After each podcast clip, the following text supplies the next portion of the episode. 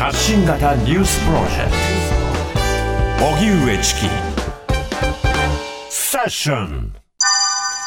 重要法案参議院で論戦が本格化へ。国会は大型連休明けから参議院で重要法案の論戦が本格化します。外国人の収容や送還のルールを見直す入管難民法改正案について、与党は明日の衆議院本会議で、日本維新の会と国民民主党の賛成も得て可決する見通しです。その後、参議院に送付されるとみられます。入管法改正案をめぐっては、昨日、東京杉並区高円寺で雨の中、廃案を訴えるデモが行われました。一方、防衛費増額の財源を確保するための特別措置法案は衆議院財務金融委員会に岸田総理が出席し質疑を実施します。また、参議院本会議では原発の60年超えの運転を可能とするグリーントランスフォーメーション脱炭素電源法案の趣旨説明と質疑を予定しています。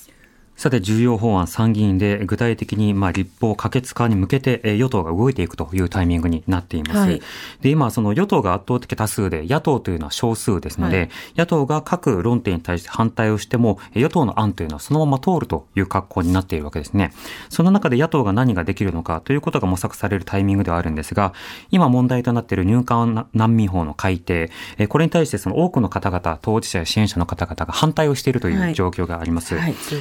これに対して立憲民主党の党内でも意見が分かれました。というのは、あの、自民党の今与党案が、えー、一定程度立憲民主党に配慮するような格好で、えー、第三者機関の設置というものを今後の検討課題にするという不足を設けるというようなことをしたことによって、一部立憲民主党の議員は、それならばということで賛成もあり得るのではないかと考えたわけですね。一方でそれはあくまで不足であって、あの、ある種の空手型というか、実際にそれが実現するかどうかなんて全くわからないじゃないかということで、それに対して不信感を抱いていたわけです。で、一方でその不足をつけた側は、今回不足につけたならば、不足をつけるということで与野党合意できたのだから、そこについてはさらに具現化していきましょうというふうな仕方で、次につなげられるだろうという、まあ、そうした見積もりを持っていた、ある種の戦略を持っていたわけですね。で、一方で、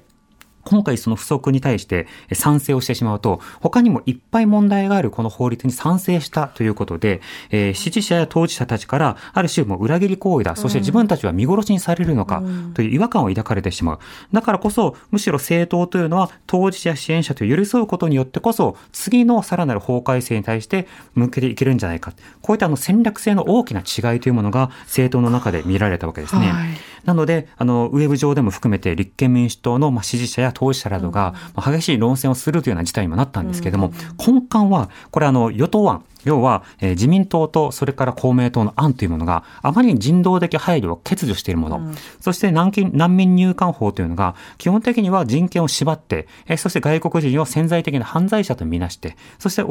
収容した上で追い返すということを想定した上で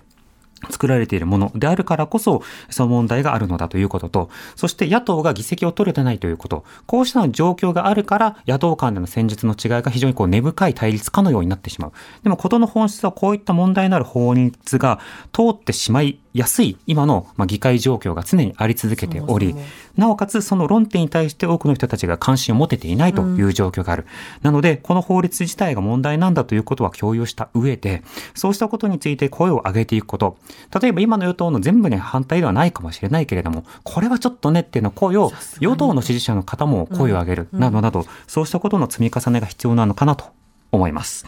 はい、以上、デイリーニュースセッションでした。この後は交通情報、天気予報に続いて特集メインセッションです。荻上チキ。セッション